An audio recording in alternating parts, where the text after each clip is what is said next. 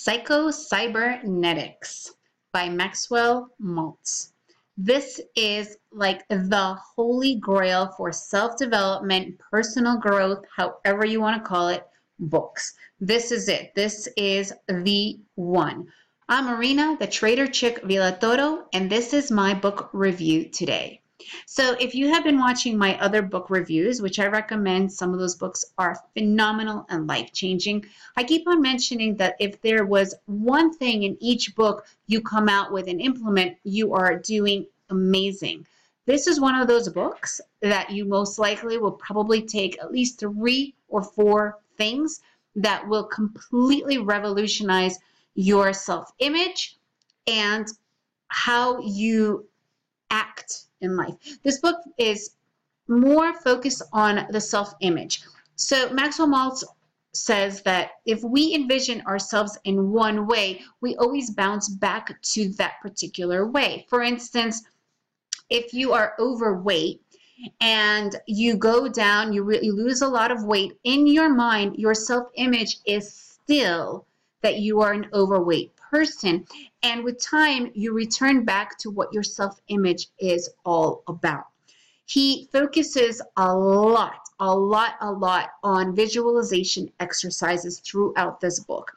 Visualization is completely reprogramming your mind, right? You could visualize and your mind believes what it sees if it's real or if it's visualizing, right? Nothing is a miracle in overnight, but with time and with practice and exercise, your mind starts to be reprogrammed, right? So you start to develop a different self image and self image that you start to live up to.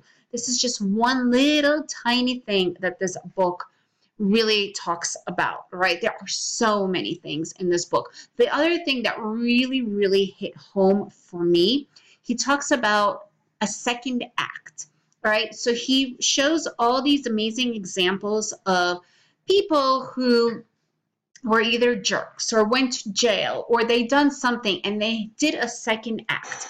Like they have, they completely changed their self-image, right? Their persona, and the world accepted it, them like that. So what it represents is you could have messed up, you could have done all this crap beforehand, but you have a chance to do a second act. You are not doomed to that type of a life for the rest of your life, right? He has um, great case studies of some people who went to prison. And when they came out, even though the world perceived them as ex convicts and treated them like that, they started to do self image work, visualizing, and changing their image and from the inside out. And they became a different person. They have their second act. Another really great um, example he showed was with Frank Sinatra. We all see and remember Frank Sinatra as a legend, but at one point his career was crap. He was down in the gutters. He was associated with the mobsters, but he had his second act, all right?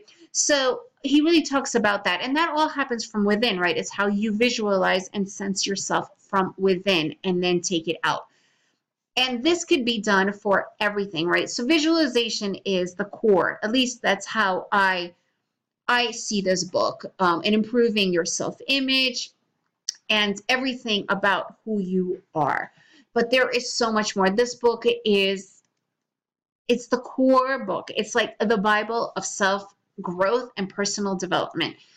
One of the most highly recommended books to read and practice. You need to put that into practice, right? Visualizing yourself one time as a new, as you know, a different self-image is not going to do it, right? You need to do this consistently, just like everything in life. You need to do it consistently every day. Since reading this book, I am I have implemented 20 minutes, approximately between 10 to 20 minutes, I should say, depending on my time frame in the day, but every day visualization, right? I like to take care of it in the morning. It's my first thing that I do. I wake up, I meditate, and then I visualize. I close my eyes and I just visualize, and usually is around 20 minutes, right? And this book is what truly propelled me to start doing that. And whenever I have done something in the past that I regretted or something that I feel like, oh my God, this is how people are going to remember me. I'm this is what I've done and this is how I am. No, there's a second act. You can be a completely new, changed person. You decide. It has nothing to do with what you've done. What you've done is done. It's done. It's forgotten. It's gone. Now it's up to you this moment to change that. And this book really helps. It gives you amazing exercises, how to do it. It's not a difficult read. It's it's fantastic. And you really, really, really need to read this book. So I want to hear what has been your experience with this book. Tell me once you've read it. What was what was the biggest, most profound part of the book for you, right? Because everybody's going to see something that is more important to them. And this book has many of those moments, many of those aha types of moments. I want to hear about it. Please comment below. Let me know what was your experience and have you read other books similar to this that have moved you in this such a way? I'm Marina, the Trader Chick. Subscribe to my channel and I have a lot more book reviews. I want to hear your experiences and I want to review more books for you.